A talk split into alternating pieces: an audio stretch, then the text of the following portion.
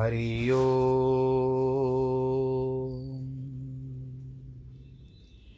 हरि ओ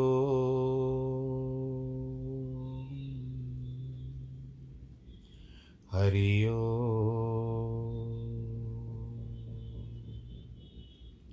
गुरुर्ब्रह्मा गुरुर्विष्णु गुरुर्देवो महेश्वर गुरुर्साक्षात् परब्रह्म।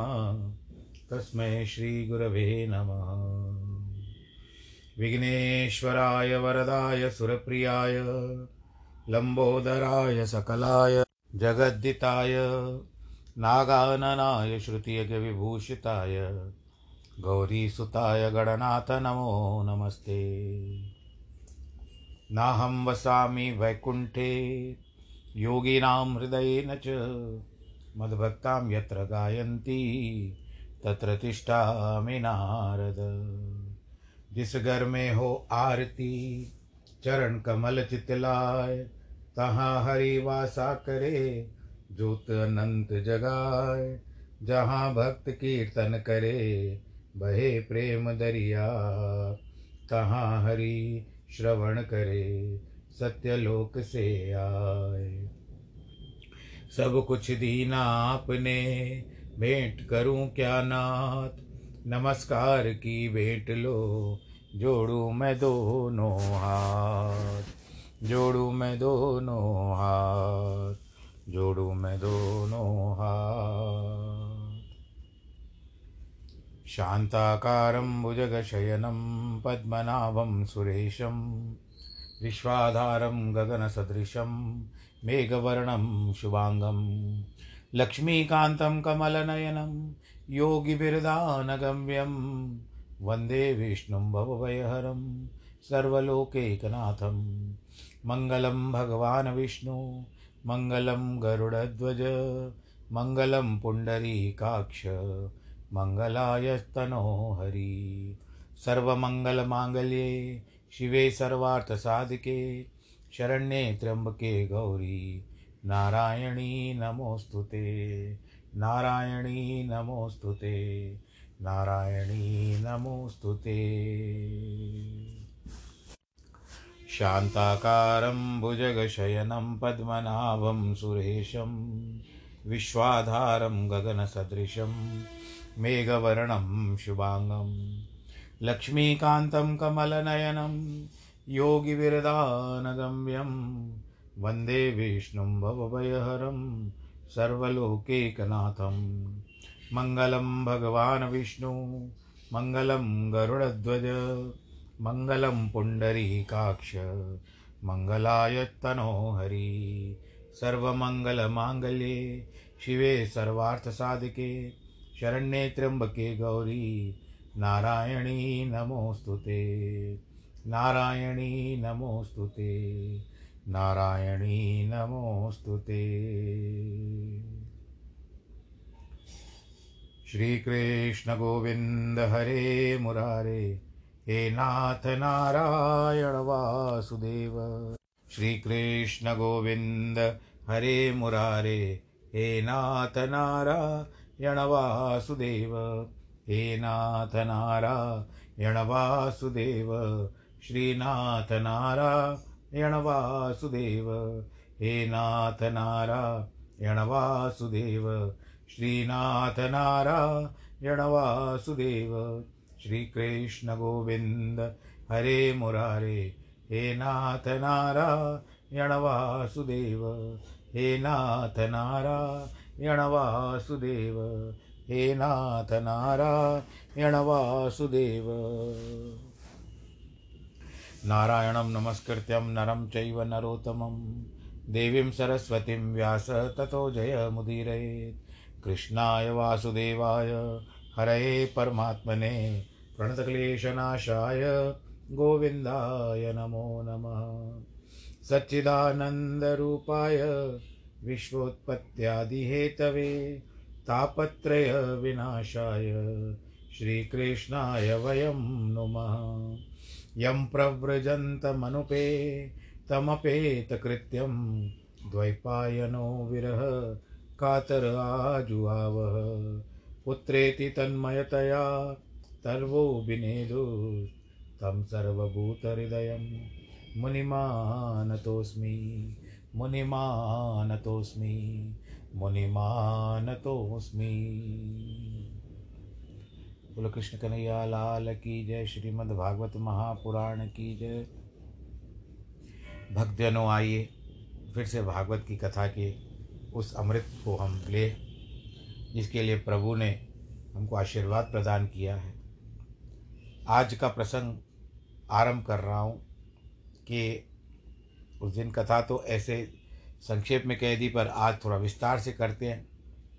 अब तक आपने सुना था कि भगवान शंकर जी से और बाणासुर का जो था युद्ध हुआ था, उसमें भगवान शंकर जी और कृष्ण का आपस में मिलाप हो गया। फिर बाणासुर ने भी अनुरुद्ध के साथ अपनी पुत्री उषा का उषा का विवाह कर दिया। अब आगे कथा, जो नृग राजा की कथा आती है, गिरगिट की कथा आती है, उस दिन संक्षेप में हुआ था, आज विस्तार से करते हैं।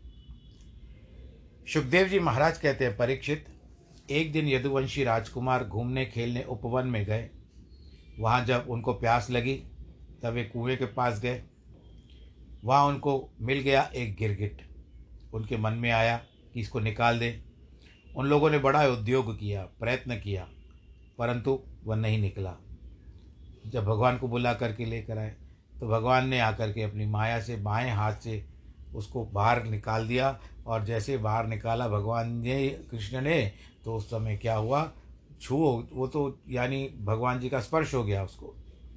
वो निकल गया और उसका गिरगिट गिरगिट का रूप छूट गया। भगवान उसको जानते थे कि कौन है या किस तरह से है। परंतु उन्होंने पूछा कि भाई, आप कौन हो? यह बताओ, और तुमको ये गिरगिट की योनि क्यों प्राप्त हुई है? उसने भगवान श्री कृष्ण को नमस्कार किया। बताता है, महाराज, मैं इक्ष्वाकु पुत्र राजा नृग हूँ। आपके सामने बंदीजनों ने, भाटों ने, पुराण वक्ताओं ने कभी कभी कथा सुनाई होगी। उसमें मेरा नाम आया होगा। दानिश्व्या ख्या ह मानेशु यदि ते कर्ण मस्पृशम?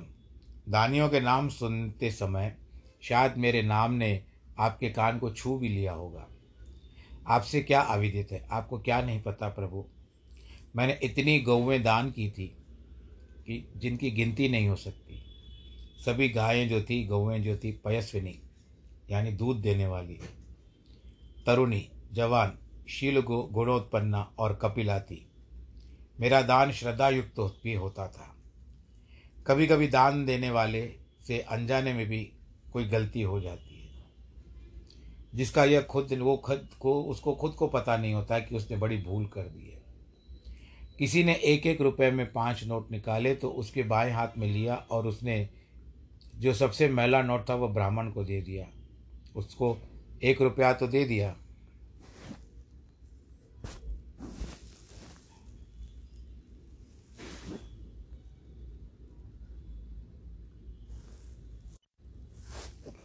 ब्राह्मण को दान तो दिया, अगर उसके हृदय में अच्छी प्रीति होती तो सबसे अच्छा नोट निकाल करके देता।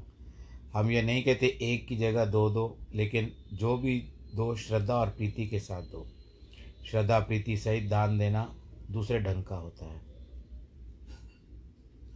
यह सोचना बहुत गलत है कि जब सामने वाले की ज़रूरत होगी तब हम दान करेंगे। दान अपनी ज़रूरत से दिया जाता है। ये नृग राजा नहीं कह रहे हैं, ये महात्मा जी कह रहे हैं। जब दिए बिना दिल नहीं बांधता तो दान होता है। वह नहीं, आदमी गरीब है, दरिद्र है। हम उनको दान दें। हृदय में जो पीड़ा होती है, उसको मिटाने के लिए दान होता है। अब राजा नृग बता रहे हैं कि मैंने बड़े बड़े दान किए। लेकिन एक ब्राह्मण को दान की हुई गाय हमारी गाय में आकर के मिल गई। वही गाय मैंने दूसरे ब्राह्मण को दान कर दी। दोनों ब्राह्मण न्याय के लिए मेरे पास आए। मैंने एक से कहा कि एक लाख गाय ले लो। देखो, वाल्मीकि रामायण में ये कथा भी बहुत बढ़िया ढंग से आई है। संत जी कहते हैं कि उसमें अपराध राजा नृग का नहीं था। गाय चोरी से नहीं आती है। आई थी, जो लाखों का गौदान करता है, उसकी को भी कोई गाय न कभी न कभी कोई दूसरे गाय में मिल सकती है। नृग का अपराध यह था कि उन्होंने न्याय देने में बड़ा भारी विलंब किया।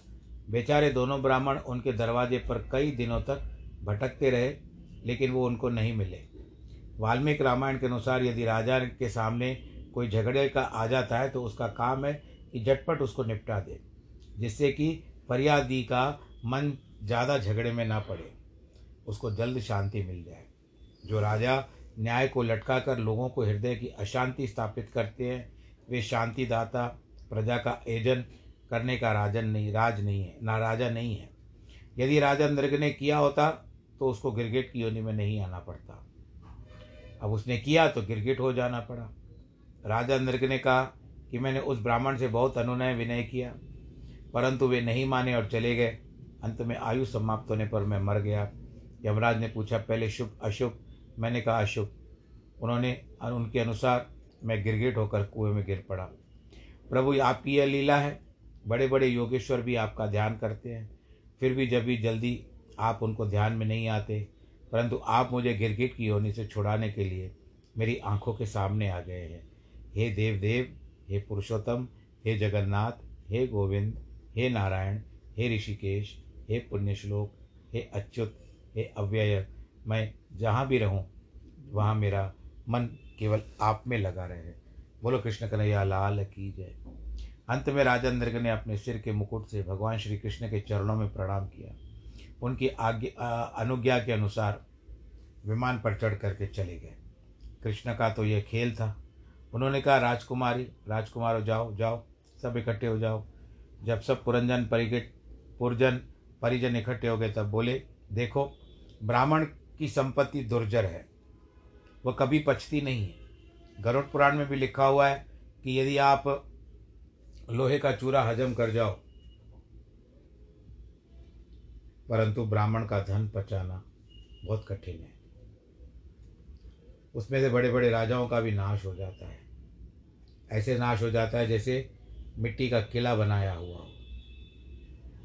हलाहल विष का नाम विष नहीं है वह तो उसकी प्रतिक्रिया है। विष तो आप पी लेंगे, लेकिन उसकी जो प्रतिक्रिया आएगी, वो अरिष्ट कर देगी। परंतु ब्राह्मणों का धन ऐसा है, जिसकी कोई दवा नहीं है। हिनस्ति विषमातारम वन ही रथ भी प्रशाम्यति।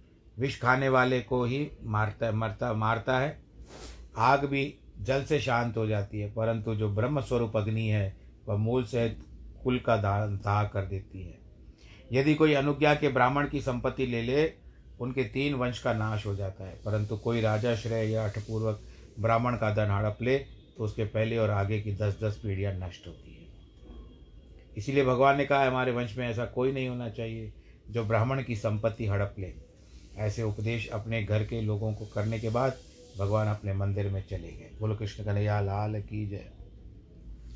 सुखदेव जी महाराज कहते परीक्षित, एक बार बलराम के मन में यह बात आई कि मैं व्रज में जाकर अपनी संगी साथियों से मिलाऊं देखो, वैसे तो कभी कभी कृष्ण भी द्वारका के ब्रज में गए हैं, किंतु संकेत भागवत में इस प्रकार मिलता है कि कुरुन मधुन वात सुदृढ़ दक्षया।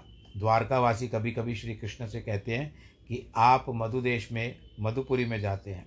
विष्णु पुराण और पद्म पुराण में एक एक अध्याय में भगवान पुनः व्रज के आने का वर्णन लिखा है, पर बलराम जी का व्रज यात्रा प्रसंग केवल भागवत में ही लिखा है।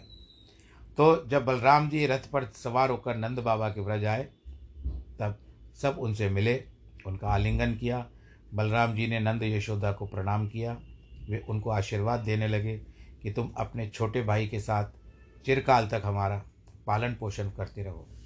उन्होंने बलराम जी को गोद में ले लिया, आँखों के आँसू सींच दिए इसके बाद हंस हंस कर बातें शुरू हुई।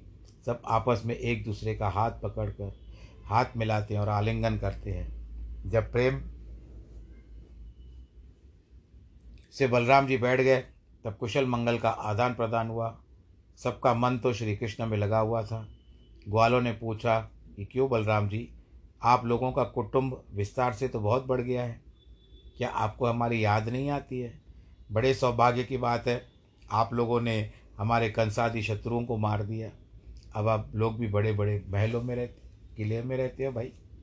इसके बाद गोपियाँ भी हंसती आई, कहती है, आप तो हम कृष्ण की कथा सुनाइए।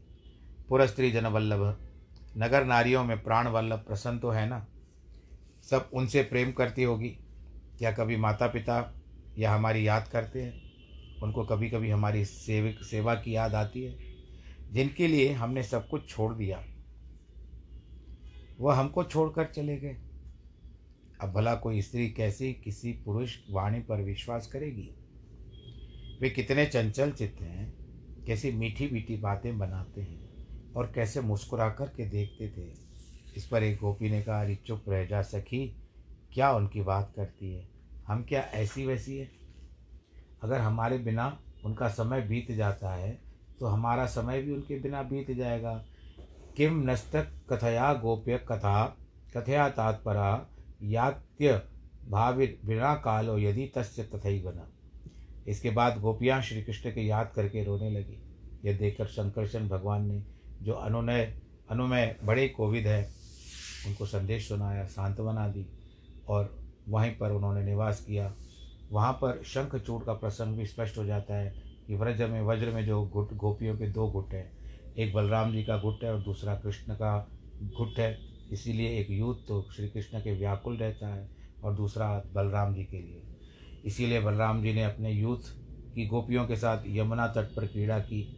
उन्होंने यमुना जी से कहा, आओ, हम तुम्हारा आदर स्नान करेंगे।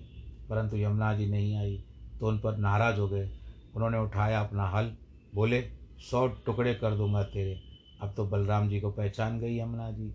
सामने आकर के बोली, महाराज, मुझे क्षमा करिए, मुझसे बड़ा अपराध हो गया है, आप मुझे छोड़ दीजिए। इसके बाद बलराम जी ने यमुना जी को छोड़ दिया। आ, वृंदावन जाएँगे तो यमुना जी का एक छोर, एक और तो कालिय दह की तरफ़ होता है, दूसरा रमन रेती की तरफ़ होता है, तीसरी वंशीवट की तरफ़, और चौथा अक्रूर घाट की तरफ़ बह, बहती है। यदि आप हमारे, ऐसे कहते हैं कि, महात्मा जी कहते हैं कि यदि आप हमारे आश्रम में वंशीवट की ओर मुख करके खड़े हो जाएँ तो देखेंगे कि बाएँ यमुना, दाएँ यमुना, सामने यमुना। वे इतनी टेढ़ी बलराम जी के हल्के प्रभाव से हो गई है। आज भी स्पष्ट दिखाई पड़ता है कि यमुना जी बलराम के खींचे हुए मार्ग से बहकर उनके बल वीर को प्रकट करती है। अब सुखदेव जी महाराज कहते हैं, परीक्षित, जब बलराम जी नंद व्रज में निवास कर रहे थे, तभी करुष देश के स्वामी राजा पौंड्रक ने द्वारका में कृष्ण के पास दूध बेचकर कहलाया कि असली कृष्ण तो मैं हूँ, तुम नकली कृष्ण हो। बात यह है कि जी हजूरी चापलूसों चाटुकारों ने उसको बड़ा चढ़ा दिया था। इसीलिए वह स्वयं को कृष्ण समझने लगा था। इसीलिए उसने श्री कृष्ण के पास खबर भेज दी, मैं ही वासुदेव हूँ, तुम मेरा नाम छोड़ दो, तुम मेरा नाम लेकर के बैठे हो, छोड़ दो, तुम नकली कृष्ण हो। मेरी शरण में आ जाओ और ये सब चिन्ह मुझे दे दो या छोड़ दो इनको। यह बात जब श्री कृष्ण के द्वारका में पहुँची तो सब लोग हंसने लगे। कृष्ण ने पौंड्रक दूत से कहा, अपने मतिमंद राजा से कह देना, मैं अपना चक्र चिन्ह केवल तुम्हारे ऊपर नहीं छोड़ूँगा, तुम्हारे उन साथियों पर भी छोड़ा, छोड़ूँगा जिन्होंने तुमको बहका दिया है। इसके बाद श्री कृष्ण अपने रथ पर चढ़े, पौंड्रक पे चढ़ाई कर दी। पौंड्रक भी काशी नरेश की सहायता लेकर के आया। श्री कृष्ण का नकली रूप ग्रहण करके सामने आया। पौंड्रक ने श्री कृष्ण को जो नकली रूप बनाया था, वह लकड़ी का था। उसने लकड़ी के दो हाथ बना लिए थे। लकड़ी का ही गरुड़ बनवा लिया था। शंख, चक्र, गदा आदि भी लकड़ी के बनवाए थे। कृष्ण ने जब देखा तो पहले बहुत हंसने लगे। बाद में कहा, तूने मेरे पास चिन्ह छोड़कर देने की खबर भेजी थी। इसीलिए अब मैं अपने चिन्ह तुम्हारे ऊपर छोड़ रहा हूँ। और तूने जो झूठ मूठ मेरा नाम रख छोड़ा है, उसको भी छुड़ाता हूँ। यह कह करके कृष्ण ने चक्र से पौंड्रक का सर काट दिया। उसके पक्षपाती के साथ साथ ही काशीपति का सिर भी काट कर काशीपुरी में फेंक दिया। इसके बाद भगवान श्री कृष्ण द्वारका लौट गए। यहाँ पर बताई गई है कि कोई काम, क्रोध, मोह, लोभ से किसी भी भाव से भगवान को याद करे तो उसका कल्याण होता है। पौंड्रक ने इस दम से कि मैं भगवान हूँ, तन्मय होकर कृष्ण का स्मरण किया था। जो लोग दोष, दुर्गुण स्वीकार करके काम, क्रोध, लोभ, मोह, दम्भ से भगवान का भजन करते हैं, उनको ज़िंदगी भर तो हृदय में जलन रहती है। लेकिन मरने के बाद मुक्ति ज़रूर प्राप्त होती है। बोलो, कृष्ण का नैया लाल की जाए इसका अर्थ ये नहीं कि आप भी अभी भगवान जी से थोड़ा बैर करें।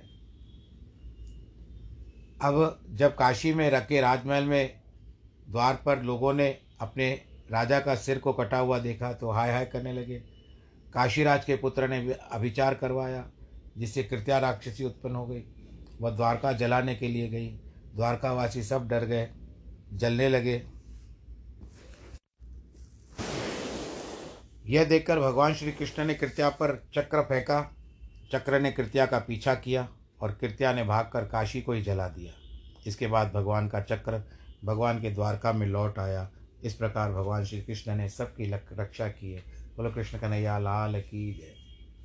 सुखदेव जी महाराज कहते परीक्षित द्विद न द्विविद द्विविद नामक एक वानर था जो नरकासुर का बड़ा भारी मित्र था, जिसमें उभय कोटि अवगाई ज्ञान हो। उसको द्वित कहते हैं। उभय कोट वागई ज्ञानम होता है संशय। कभी इस प्रकार किनारे को कभी उस किनारे। कभी देवताओं से मेल तो कभी असुरों से मेल। इसकी विद्या दो काटी, दो का कक्षा का स्पर्श करती है। इसीलिए चंचल प्रकृति वानर भी है, क्योंकि वानर भी तो वाह वानर में भी तो वाह लगा हुआ है। द्वैत वानर भी संशयग्रस्त भी था। वह अपने मित्र भौमासुर की ओर से गाँवों में आग लगाता था। उसको पानी में डुबा देता था। ऋषि मुनियों के आश्रमों में को नष्ट भ्रष्ट कर देता था। लोगों को गुफाओं में बंद कर देता था। एक बार जब बलराम जी महाराज रैवत पर्वत पर क्रीड़ा कर रहे थे, तब द्विविध वहाँ पर आकर के उपद्रव करने लगा। कलश पर पत्थर फेंकने लगा। यह देखकर बलराम जी को क्रोध आया और उन्होंने हल मूसल की याद की। देखो भगवान बलराम जी का हल क्या है? वे भगवान संकर्षण है। शिव जी इनकी आराधना करते हैं। भगवान शेष संकर्षण बन गए, संकर्षण बलराम बन गए तो शिव अर्थात हर हल बनकर उसके हाथ में आ गए। हर ही हल है, जो हर में रेफ है। बलराम जी ने भीषण युद्ध करके द्वित को जल में, हल में फंसाया और मूसल से उसका सिर फोड़ दिया। उसको मार डाला, तब तो देवता लोग जय जय करने लगे और बलराम जी अपने द्वारका में पहुँच गए।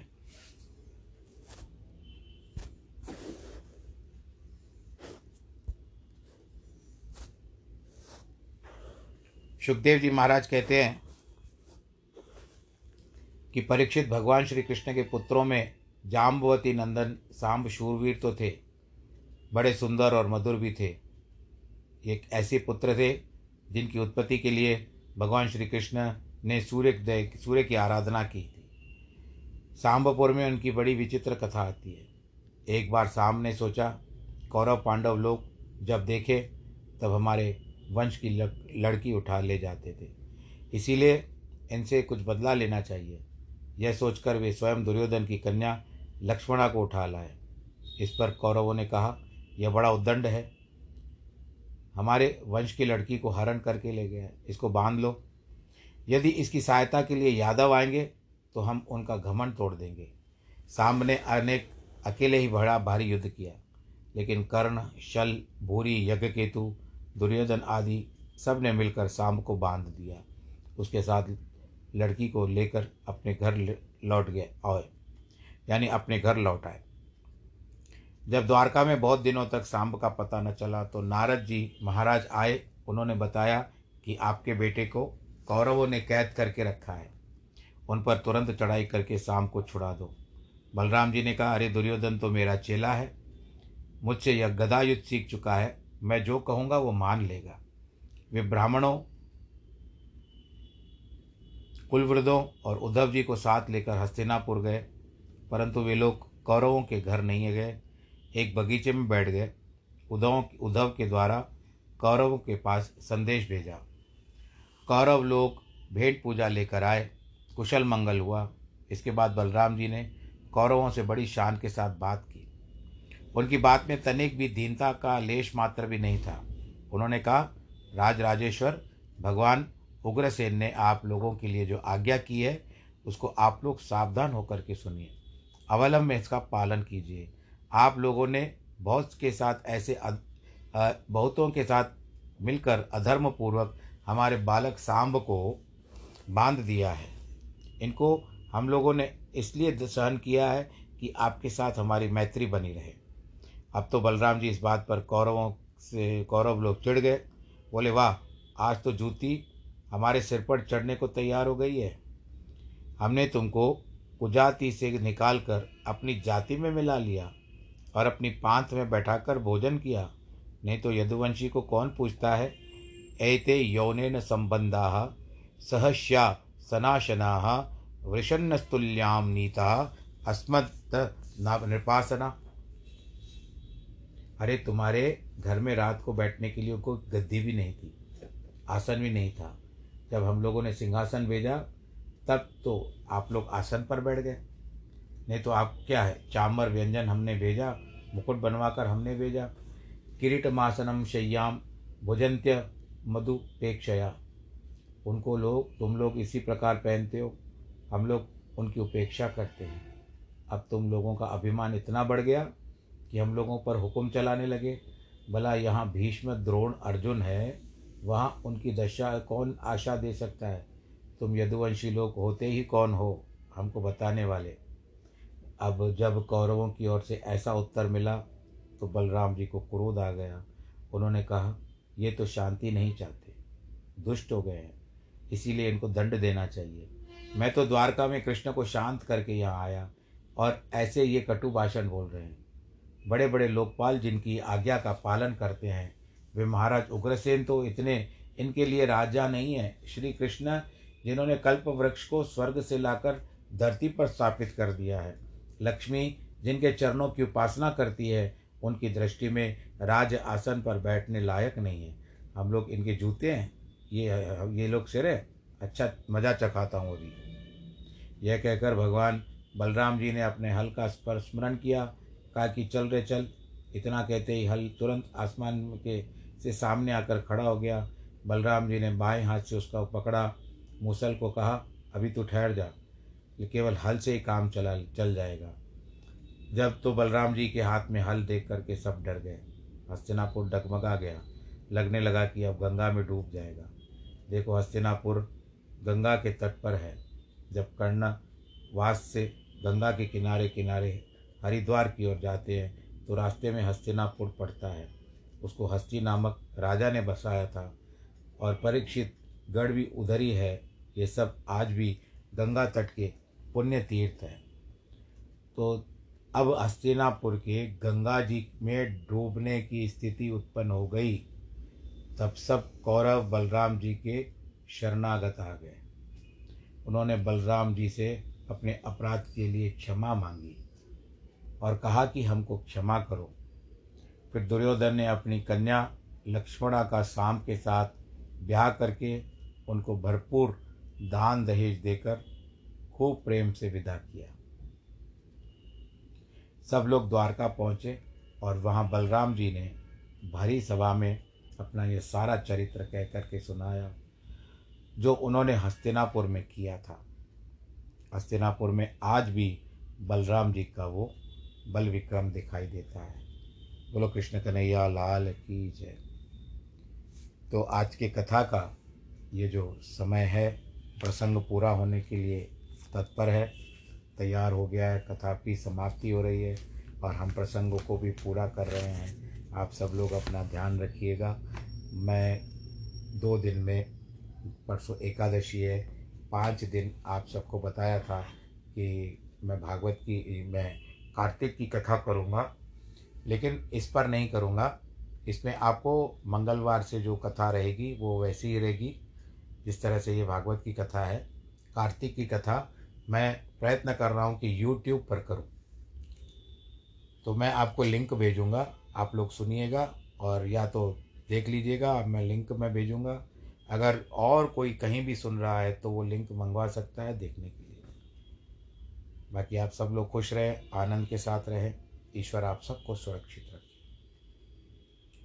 आपने वैक्सीन ले ली होगी, नहीं लिए तो तुरंत ले लीजिए। अब देखिए, भगवान जी की दया से करोना का काल तो बहुत कम हो गया, लेकिन गया नहीं है। फिर भी हमारे प्रधानमंत्री जी बोलते हैं कि आप मास्क ज़रूर लगाएँ और अपना ख्याल स्वयं रखें। ईश्वर आप सबको क्यों सुरक्षित रखता है। और आप भगवान जी ने जो आपको आयु दी है, उसका सदुपयोग करिए। आनंद के साथ रहिए। अपने परिवार का भी ख्याल रखिए। और आज जिनके वैवाहिक वर्षगांठ हैं अथवा जन्मदिन है, उनको बहुत बहुत ढेर सारी बधाइयाँ। ईश्वर करे आपके जीवन में ऐसे खुशियाँ बार बार आती रहे। सर्वे भवन्तु सुखिना सर्वे सन्तु निरामया। सर्वे भद्राणि पश्यन्तु। माँ कश्चित् दुःखभाग् भवेत्। नमो नारायण नमो नारायण नमो नारायण नमो नारायण नमो नारायण।